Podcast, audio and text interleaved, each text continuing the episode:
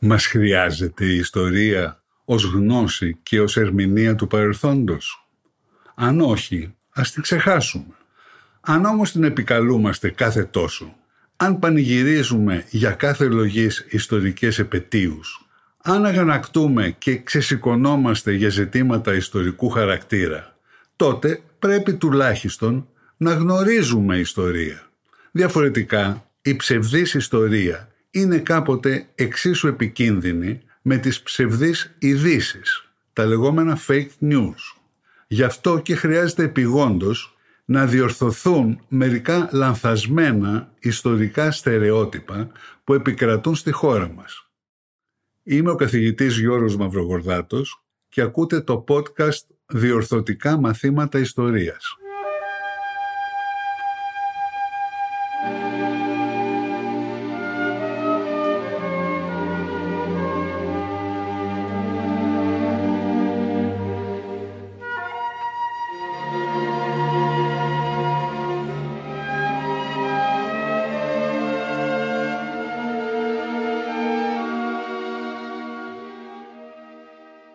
Είδαμε στο προηγούμενο επεισόδιο ότι ο Πρώτος Παγκόσμιος Πόλεμος ήταν για τον Βενιζέλο η καλύτερη αλλά και τελευταία ευκαιρία για τη διάσωση του ελληνισμού της Τουρκίας με την εδαφική επέκταση του ελληνικού κράτους στα δυτικά παράλια της Μικράς Ασίας, όπως υποσχόταν η Αντάντ ως αντάλλαγμα για τη συμμαχία της Ελλάδας.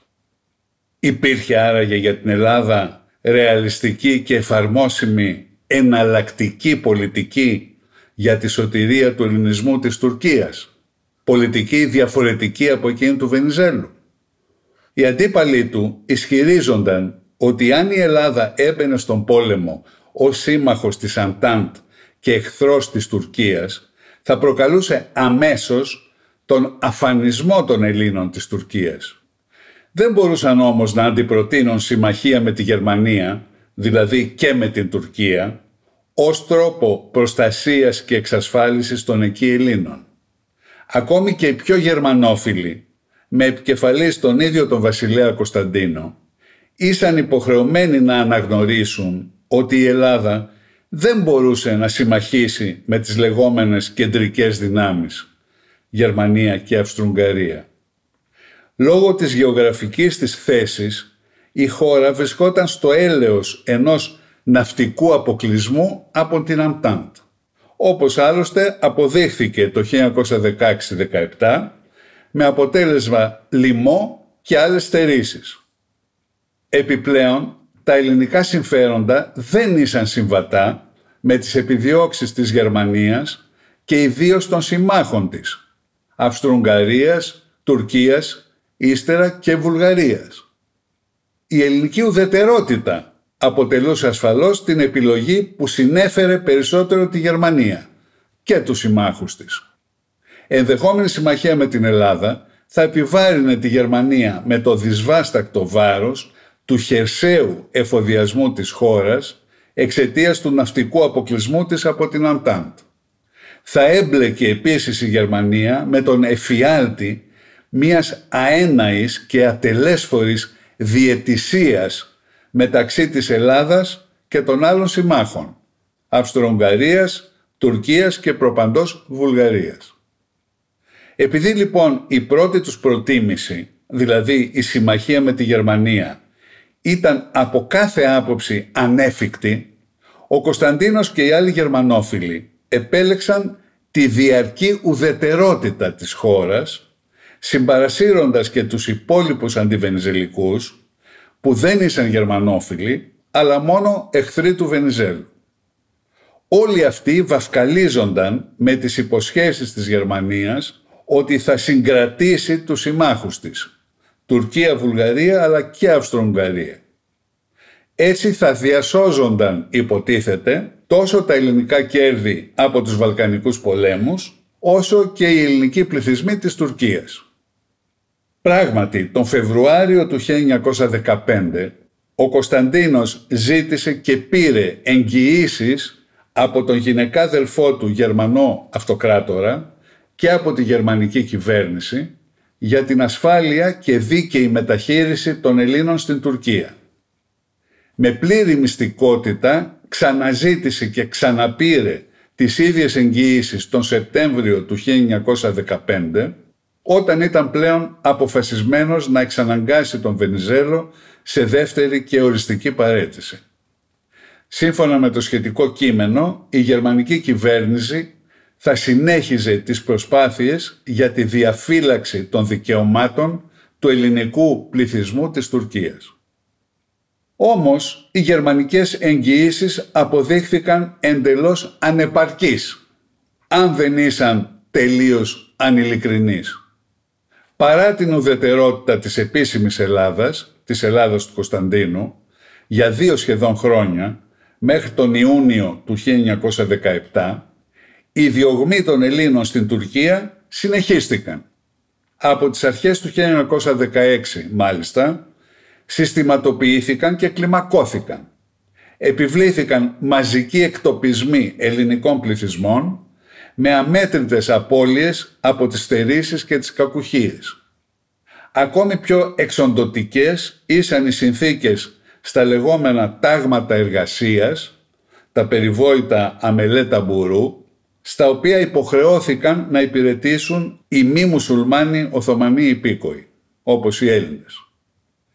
Μολονότι μοιάζει ανέφικτο να καταμετρηθούν με απόλυτη ακρίβεια, τα θύματα μεταξύ των Ελλήνων υπολογίζονται συνολικά σε εκατοντάδες χιλιάδες. Μεταξύ των Αρμενίων, όπως είναι γνωστό, ήσαν ακόμη περισσότερα. Με τις συνθήκες αυτές, ελάχιστο και προσωρινό αποτέλεσμα είχαν οι γερμανικές ή άλλες παρεμβάσεις, ακόμη και από την επίσημη Ελλάδα του Κωνσταντίνου. Αντίστροφα μάλιστα, ορισμένα μέτρα όπως οι μαζικοί εκτοπισμοί φαίνεται ότι προωθήθηκαν και από Γερμανούς συμβούλους, όπως ο διαβόητος στρατηγός Λίμαν φον Σάντερς. Οι κηδωνίες ή αϊβαλοί αποτελούν κατεξοχήν εμβληματική περίπτωση. Τον Σεπτέμβριο του 1916 αποσοβήθηκε προσωρινά ο μαζικός εκτοπισμός του ελληνικού πληθυσμού, ύστερα όμως επιβλήθηκε στιγνά και τελειωτικά τον Μάρτιο του 1917. Αλήθεια, πώς έβλεπαν τα πράγματα οι άμεσα ενδιαφερόμενοι? Ασφαλώς υπήρχαν αρκετοί μεταξύ των Ελλήνων της Τουρκίας που θεωρούσαν πιο συμφέρουσα την κωνσταντινική πολιτική της ουδετερότητας, όσο κατάφερναν οι ίδιοι να αποφύγουν τις συνέπειες των διωγμών. Αλλά η μεγάλη πλειονότητα των προσφύγων που είχαν καταφύγει στην Ελλάδα εύλογα ταυτίζονταν με τον Βενιζέλο και την πολιτική του, που υποσχόταν να πετύχει την επιστροφή τους και τη μετέπειτα προστασία τους. Είχαν άμεση ψυχολογική ανάγκη κάποιου σωτήρα που βρήκαν στο πρόσωπο του Βενιζέλου. Ακόμη και σχετικά πρόσφατα μπορούσες να ακούσεις από απόγονο πρόσφυγα τα εξής: «Αν δεν ήταν ο Βενιζέλος, δεν θα είχε μείνει κανένας μας. Σαν τους Αρμεναίους θα μας ξεκληρίζανε και μας». Από την πρώτη στιγμή που έφτασαν στην Ελλάδα πρόσφυγες από την Τουρκία, το 1914-15, η τυφλή πίστη τους στον Βενιζέλο προκαλούσε σφοδρό μίσος σε πολλούς αντιβενιζελικούς. Χαρακτηριστική είναι η περιγραφή του συλλαλητηρίου των φιλελευθέρων στην Αθήνα στις 14 Αυγούστου 1916 από φανατική αντιβενιζελική εφημερίδα. Ισχυρίζεται ότι συγκεντρώθηκαν μόλις 12.000 άνθρωποι και από αυτούς οι μισοί ήσαν πρόσφυγες. Στο αντιβενιζελικό συλλαλητήριο της επόμενης μέρας, οι συγκεντρωμένοι φώναζαν συνθήματα όπως «Λαός εδώ, όχι πρόσφυγες» και «Ντόπιο πράγμα, ντόπιο πράγμα». Οι πρόσφυγες προφανώς δεν ανήκαν ούτε στο λαό, αλλά ούτε στον στρατευμένο λαό, που ήσαν οι επίστρατοι. Ως αστράτευτοι, οι πρόσφυγες προκαλούσαν τον χλευασμό και την περιφρόνηση. Οι επίστρατοι λιδωρούσαν τον συρφετό των προσφύγων που φωνασκούν υπέρ του πολέμου, οι οποίοι όμως όταν κλήθηκαν υπό τα όπλα, άνανδρα και άτιμα δήλωσαν Οθωμανική υπηκότητα. Εκείνο λοιπόν που εξόργιζε περισσότερο ήταν ότι ζητούσαν πόλεμο, στον οποίο όμως δεν θα έπαιρναν μέρος οι ίδιοι. Βέβαια αργότερα Μικρασιάτες και άλλοι πρόσφυγες κατατάχθηκαν εθελοντικά στο στρατό της Εθνικής Άμυνας όταν δημιουργήθηκε από την προσωρινή κυβέρνηση της Θεσσαλονίκης. Στη συνέχεια το 1916 πλέον οι Μικρασιάτες πρόσφυγες έγιναν προνομιακός στόχος της επιλεκτικής βίας των επιστράτων, με αποκορύφωμα όσα συνέβησαν στα Νοεμβριανά.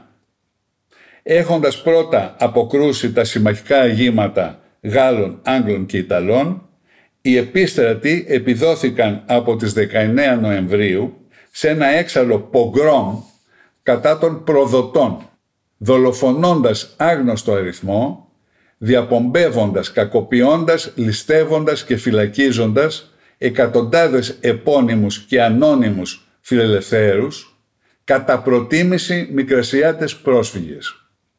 Συγκλονίζουν όσα έγραψε για αυτούς αργότερα ο Γεώργιος Βεντήρης. Εδιώχθησαν από τους Τούρκους, διαναεύρουν άδικον τέλος εις την πρωτεύουσα της Ελλάδος. Προέκυψε λοιπόν από την πρώτη στιγμή ένα βαθύ χάσμα μεταξύ γηγενών και προσφύγων, που επρόκειτο να συνεχιστεί σε πολύ μεγαλύτερη κλίμακα μετά το 1922.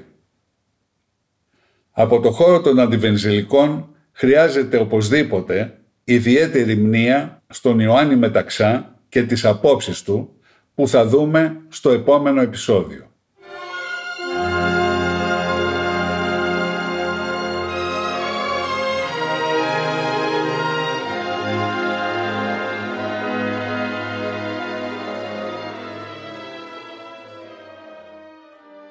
Περισσότερες λεπτομέρειες και βιβλιογραφικές αναφορές μπορείτε να βρείτε στο βιβλίο μου 1915 «Ο Εθνικός Διχασμός» που κυκλοφορεί από τις εκδόσεις Πατάκη.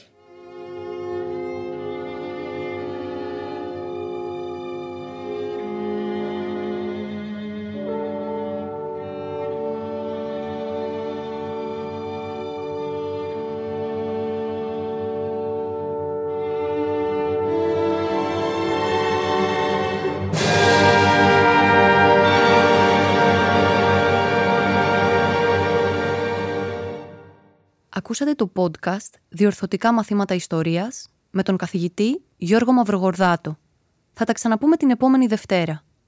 Μπορείτε να ακούσετε «Διορθωτικά μαθήματα ιστορίας» στο pod.gr, στο Spotify, στο Apple Podcasts, Google Play Music ή σε όποια εφαρμογή ακούτε μουσική ή podcast στο κινητό σας.